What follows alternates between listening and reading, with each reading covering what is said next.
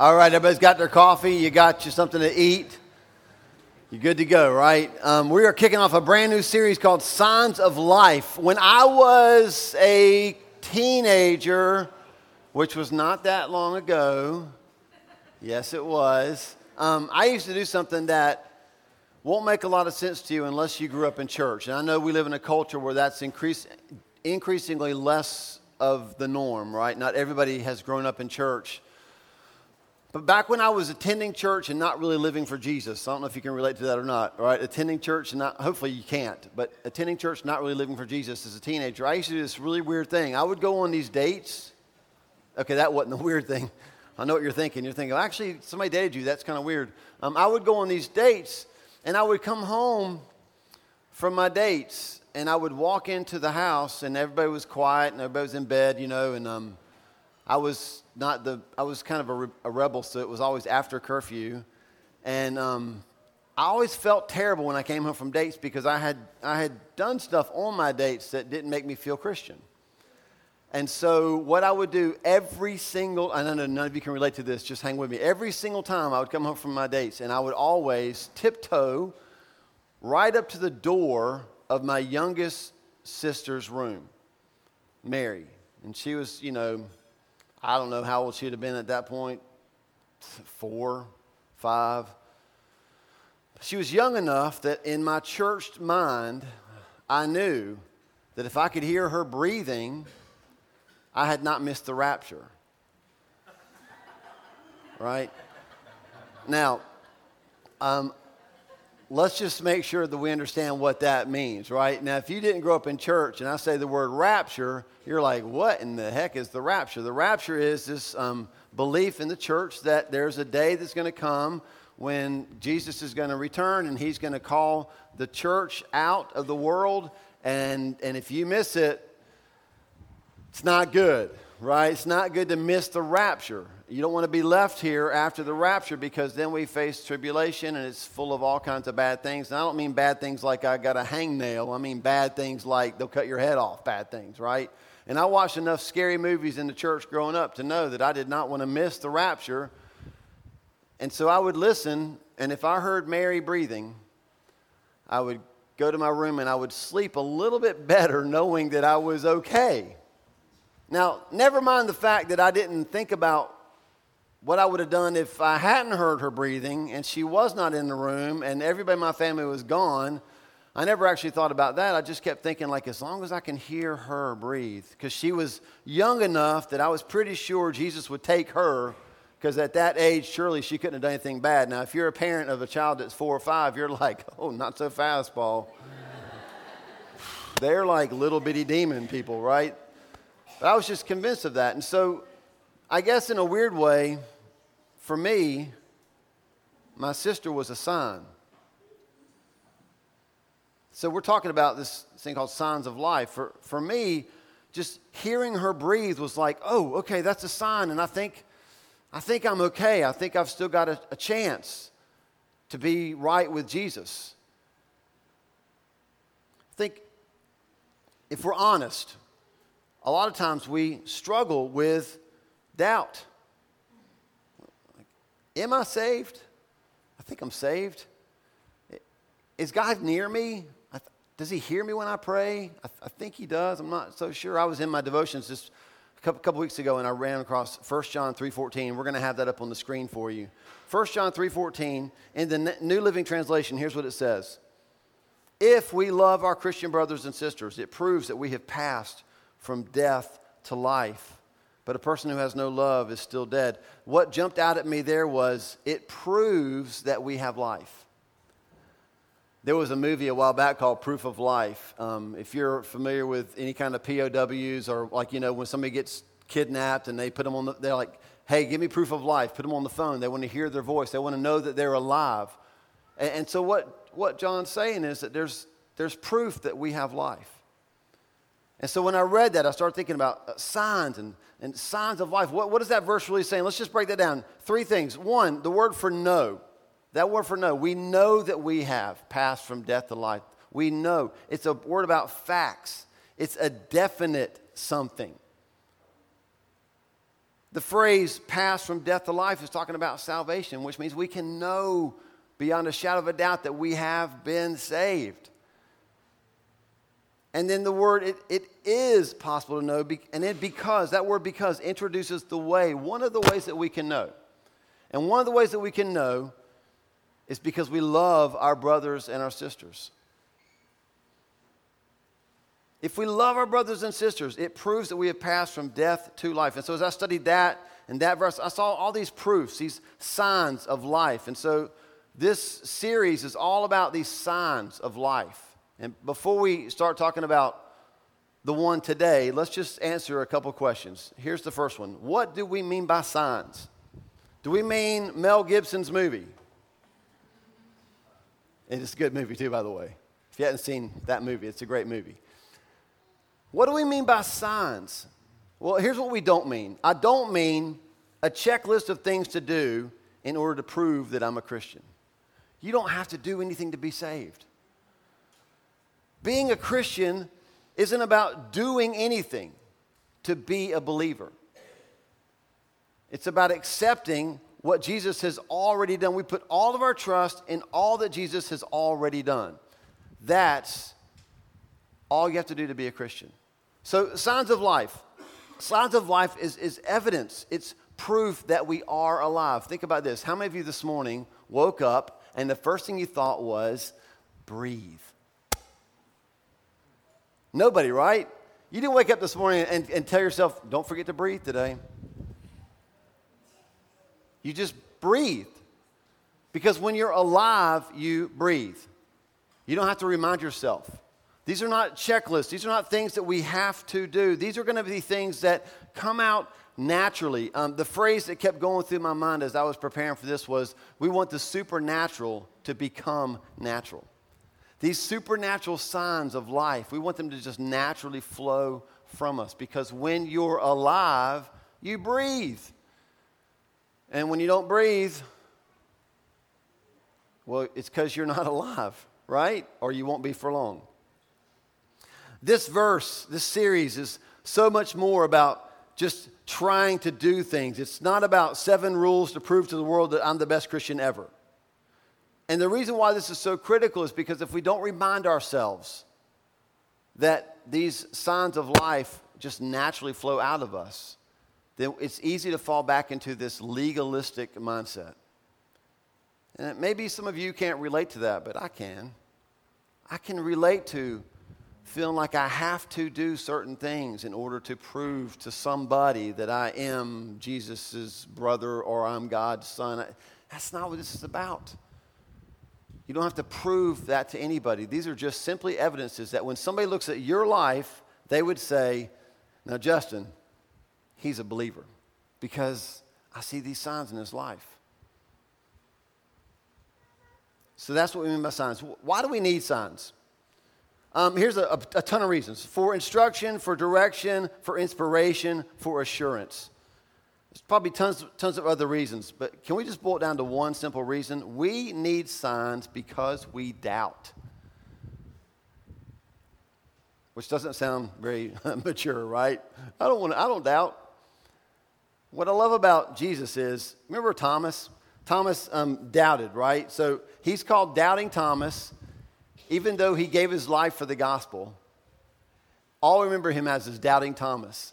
Because he said after the resurrection, no, no, no, no, no. If, unless I see him, unless I, I see and touch the scars, unless I put my hand in his side, I'm not believing anything. And what did Jesus do? He threw Thomas under the bus, right? No, I think what he did was he actually passed through walls and appeared before him and said, I heard what you said. So go for it. Touch him. Hey, as a matter of fact, take your hand and just stick it all. Can you imagine that just for a moment? We say all the time, we read the weird right out of the Bible, don't we? Just pause on that for a moment. Jesus appears to you and says, Hey, I got an idea. Let's play a game called Thrust Your Hand Inside My Side. He's like, He's thrust it in there. And Thomas said, Okay, you win. I see, I'm good. What you need to see is that Jesus came to him in his doubt. And he doubted until he saw the proof, when he saw the signs of life, and that's when he believed. And Thomas believed fiercely. These signs that we're going to talk about over the next few weeks, they're given to us so that we can believe fiercely.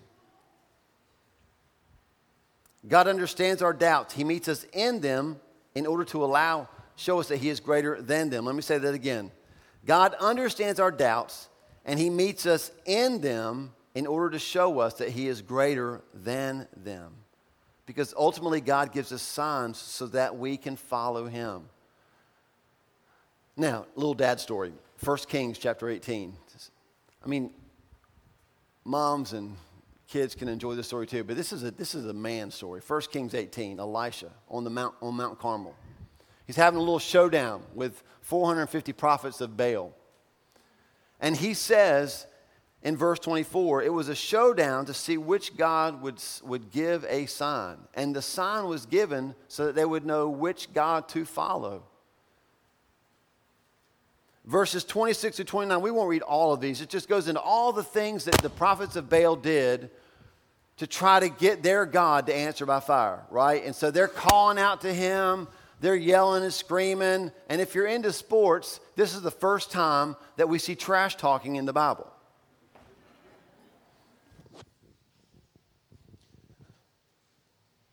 Elijah starts saying things like this Scream louder.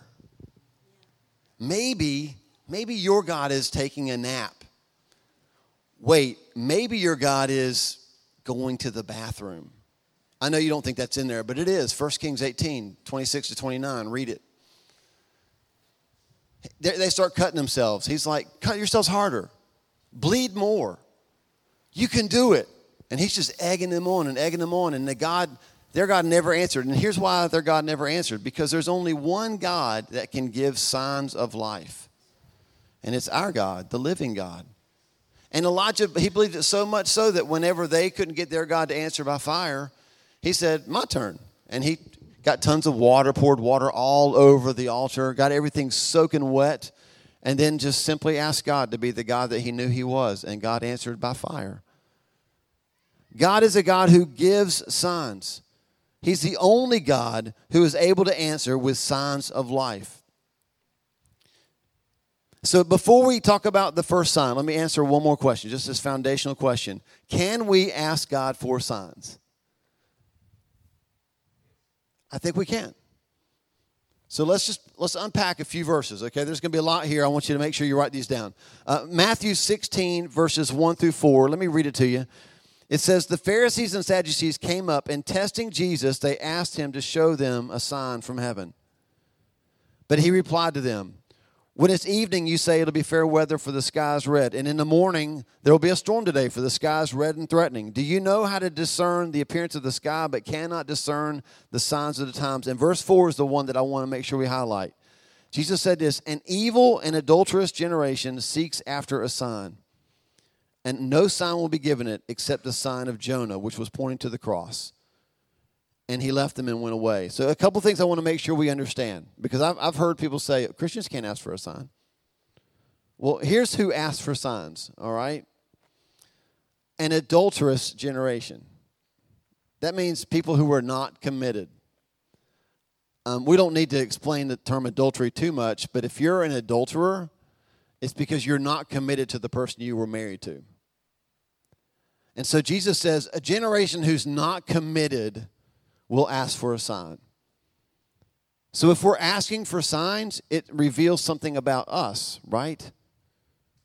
Not about God. If I need signs beyond the death and resurrection of Jesus to convince me that Jesus is the Messiah, I'm not in the believing generation. I'm going to say that again. Now, listen, I grew up churched. I've told you guys this. I know not everybody in here has grown up in the church, but I did. I grew up hearing all these things and pretty sure I'm supposed to believe all these things, but still walking up to my sister's room and listening to see if she was breathing because I was pretty sure I wasn't living in a way that would take me out if the rapture came. So I understand being a Christian, looking the part, and still feeling like I need a sign from God to prove that Jesus is who he says he is.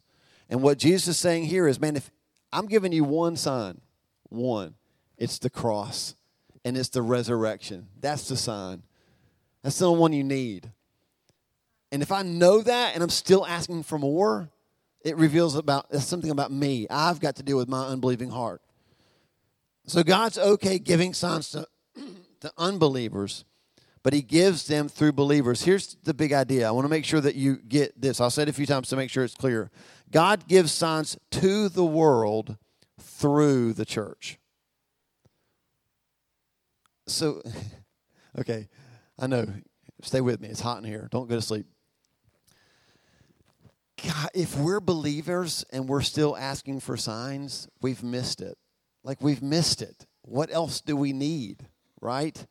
Now we have a God that we, we understand He's gracious and, and He'll give us, He's going to give us what, what He thinks we need, but He's given us Jesus at the cross and through the resurrection, an empty tomb. What else could we need? And so what He wants to do is He wants to give signs to the unbelieving world through the believing church. Yeah, okay. I got work to do, I can tell. So here we go. What's the first sign? These signs of life. There's going to be like seven or eight or nine of them as we go through the summer. But what's the first sign? The first sign that God shows the world is agape love. It's his kind of love. Now we read about this already in 1 John 3:14. He said this. He said if we love our Christian brothers and sisters and that word for love is agape. Now there's a there's a more than one or two. I think there's actually four. We talk about three the most words for um, for love in Greeks. Like you know, we don't have different words for love in America, right? And in English, I'll say to Wendy like, "I love you," and what I mean is, I love you. But I also love French fries, and I love cookie dough ice cream. Come on, somebody say Amen. And I I love magic shell on top of cookie dough ice cream. And then if I can get all that in a blender and make it into a milkshake and get it at Sonic, come on. But I love Wendy. And so because we just have one word to describe all that, I mean, I'm not giving my life for cookie dough. No, I'm not giving my life for cookie dough ice cream, but I would lay my life down for Wendy, right? And all of that is try we try to just explain all that with one word love. Now in the Greek, they had like agape, which is God's kind of love. They had phileo, which sounds like a fish, but it's really just how we like friendship love. And then they had eros, which do we need to talk about that? No, but I love Wendy, right? Okay, so like that's that romantic love. So agape love is God's kind of love. And so what he says right here in 1 John 3:14, the verse that we read, the kind of the verse that got me thinking about this entire series was if we agape our Christian brothers and sisters, that's what proves to the world. That's the sign of life. A sign of life is this agape love that we have horizontally with each other and vertically with, with, with God. And so I'm going to give you one, two, three, four, five, six, like seven verses that just describe this agape love, okay? And, and you just write them down. I think they're up on the screen. So you can just kind of see this is the love that when this love is in us, this is a sign of life, right? And here's a couple of them. 1 John 3 1 says this See what great love, that's agape, the Father has lavished on us that we should be called children of God. And that is what we are. So, this agape love, man, I, I know some of y'all, you're good people but there's no way that you can agape love somebody else apart from what 1 John 3 1 says. See what great love the Father has given to us. He gives it to us. It's from Him. If I have agape love, it's because He's given it to me. John 17 26, Jesus is praying one of his final prayers before he goes to the Father. And he says this I have made you known to them, them being his disciples and also all of us and will continue to make you known in order that the love you have for me, agape love, may be in them and that I myself may be in them. 1 Thessalonians 4 9. Now, about your love for one another, that's agape, we don't need to write to you. Like, just hear what Paul's saying. I don't need to write to you about agape love. I mean, he did write a lot about agape. I don't need to write you about agape love, and here's why. For you yourselves have been taught by God to agape each other. Agape love is something that God gives to us and he teaches how to use it. Galatians 5:14. Um, anybody in here like to take tests? Any students here? You're just like, I love tests. I can't get enough of them. And like when uh, I know Parker and we're going to go to college. You remember going to college and sitting in the first day of class and they like gave you the syllabus? that was back when they printed stuff out. Now it's all, you know, electronic. And you would get your syllabus, we used to call it syllabus shock, right? You would get your syllabus and you would read it on the first day and realize that you were already a week behind. All the reading that you have to do, like so much, so much reading. Pray for our kids going to college, right? Imagine if all of that reading could have been summed up in one very simple way. I think they called them cliff notes, right? And now they're called spark notes. Is, am I getting that right? I think I am. And our teachers used to hate them. Don't no, don't don't read the cliff notes. No, no, no. Read all of it, right? Now I say all that because Galatians 5:14 says, For the entire, everybody say entire, law is fulfilled in keeping one command. Love your neighbor as yourself. That's agape. Agape love is so powerful that it can take all the law, which was the first five books. If you're um, if you're in next gen, you're one of the summer studies you're doing is um, unlocking the Pentateuch, which sounds awesome. Pentateuch is Torah; it's the first five books of the Bible, and it contains hundreds of commands and laws. And Paul said, agape love is so powerful that it actually fulfills all of that. Like cliff notes for people that don't want to read all those things, right? And just agape love one another. Ephesians 5 2. Agape love can guide us. Paul said this Follow God's example, therefore, as dearly loved children, and walk in the way of love, agape, just as Christ loved us, agape, and gave himself up for us as a fragrant offering and sacrifice to God. Walk in the way of agape. It's, it directs us, it guides us. And then the last two, the most important ones John 13 35. By this, Jesus said, Everyone will know that you are my disciples if you love one another. So, if we have agape love for one another, right? If we're like laying our lives down, and, and what does agape love even look like? It looks like the way God has loved us.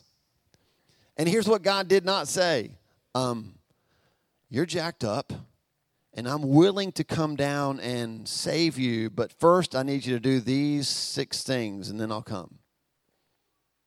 No, no conditions, right? He just came. He didn't require anything of us, He just came.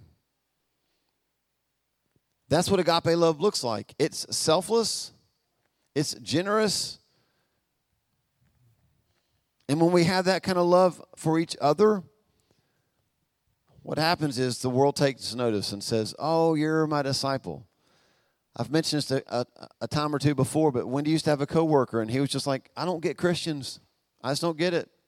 Like, you're no different than me, but I have 10% more money than you.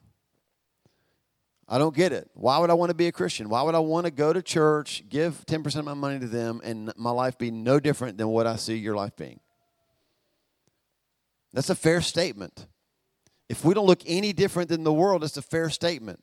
But here's what gets the world's attention when people sit in the room together that don't actually, would not ever actually like one another. And yet they begin to love one another. When people who, who would have killed each other in the world suddenly in the body of Christ love one another, would lay their lives down, that's what gets the world's attention. I mean, you watch the news, right? Our world can't get along. And when they see unity in the church, that's what gets their attention because that's one thing they cannot do outside of the church. Like, how do you love one another like that? And our answer would be it's agape love that God's given to us for one another. 1 John 4. Um, I'm going to read you 1 John 4 7, but it's like 7, 11, 12, 19. There's tons of them in 1 John 4.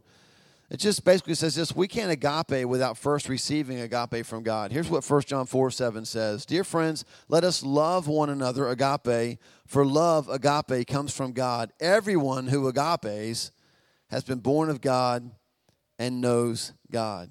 Here's what we've got to get the greatest sign of new life in Christ is the agape love of Christ.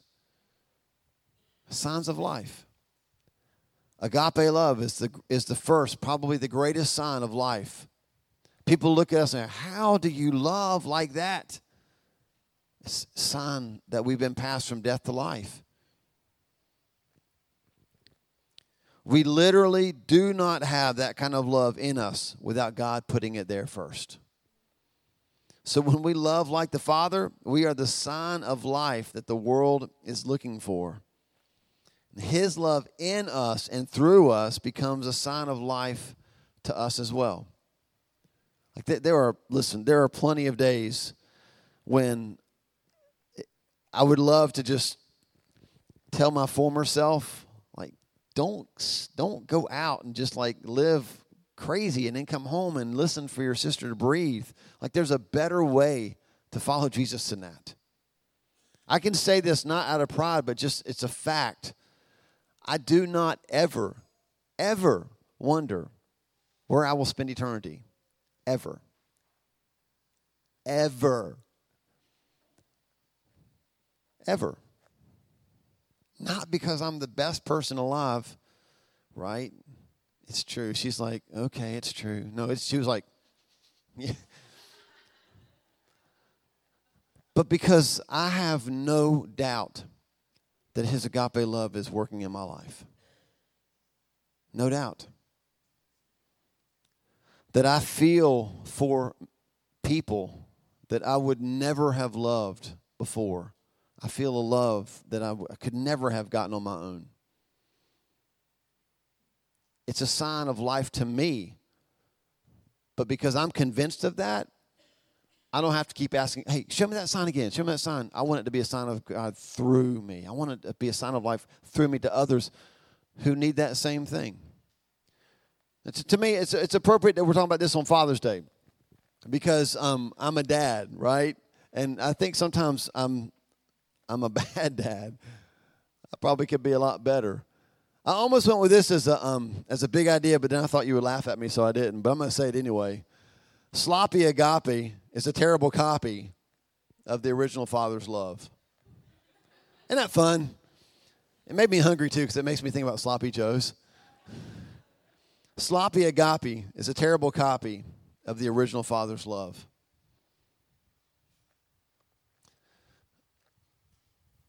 I know how to love as a father because I've been loved by a father. And that's what this agape love is all about. Is something happens when the father's love penetrates my heart. It changes the way that I now love. And that's the greatest sign of life. Now, I want to wrap this up just showing you a quick video that's about fathers and then um, when it's done, we'll we'll pray. Okay, so uh, here we are. Just watch the screen. Check this out. So let's let's do this. Close your eyes and, and, and let's think through some things.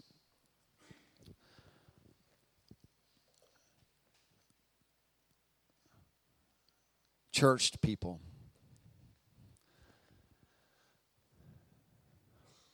I would say that nothing has made me have a greater understanding of the Father's heart than being a father.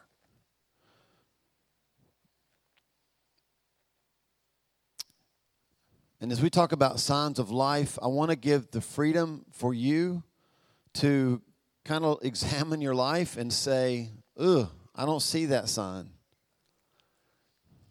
I almost started the series with a clip from the Hunger Games um, but then I didn't know if you would like it, so I didn't. Um, but in one of the in one of the movies, Peeta walks into a force field and gets thrown back like hundred million feet or whatever, and he's on the ground and he's dead apparently, and everybody's freaking out and they're yelling the same thing: "Breathe, breathe, breathe!" What are they asking? They're looking for signs of life. And and you could be in this series at some point examining yourself and saying, I don't see signs of life.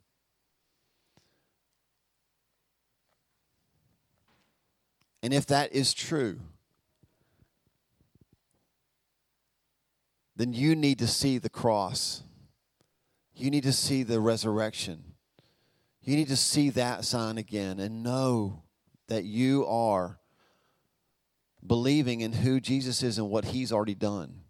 He's given you a sign, and that's it.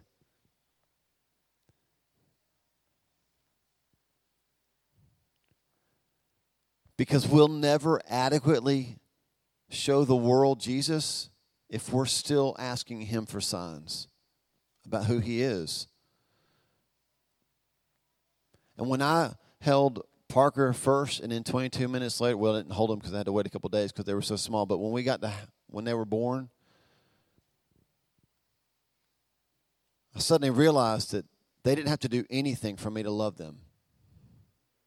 I mean, all they were going to do for the next foreseeable future was poop their diapers and ask me to change them. They could give me nothing, and I wanted to give them everything. The Bible says, if you, being evil, can give your children good things, how much more your Heavenly Father? And it is being a father that has helped me understand this unconditional love that God has for us. And that agape love, I mean, it's so precious, it's so good, it's so pure that when He puts it in us, the worst thing we can do is get sloppy with it and misrepresent what it really is about. And so this morning, I want to just invite you as a church to recommit yourself, not to trying harder, but to saying, God, that agape love you've given to me, man, I want, I want to be a vessel that it just flows out of. When somebody cuts me off in traffic, I want that to flow out of me than what sometimes also flows out of me, right? Especially when I realize they have a gathering sticker on their car. We want to be vessels of agape love. And 1 John 3:14 is clear that when we are loving one another that way, that is the proof that we have life. That is the first sign of life. And so this morning, I, I feel like I've rambled and done a horrible job. But if the Holy Spirit has taken what I've said and has just convicted you, pricked your heart in any way, shape, or form, and we want to pray for you, you just raise your hand and say, That's me. I just want to respond. And she just, Would you pray for me this morning? I need to see more agape love in my life. I want to be a sign to the world of what Jesus is doing in me already. If that's you, just raise your hand and say that's me, and then we're going to pray and, and thank you so much. Anybody else? Thank you. Father, I just thank you for these hands, God. I pray that this morning as we as we head out to, you know, many of us go get out and get with families and celebrate dads and and all that, God. I pray that we would not forget this. That we only love one another because you first loved us. The, the best we could do is kind of this buddy pal thing. But you, you introduced agape love to us.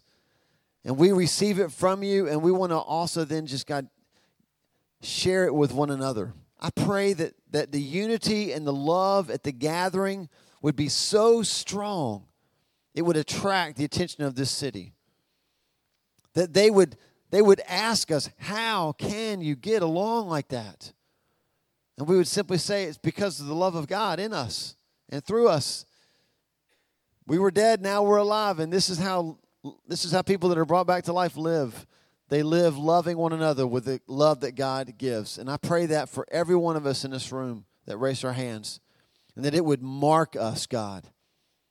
And that every day we wake up, we would not have to think about loving one another, but it would become as natural to us as breath and it would be a sign of life to the world through our church. We ask these things in your name, Jesus. Amen.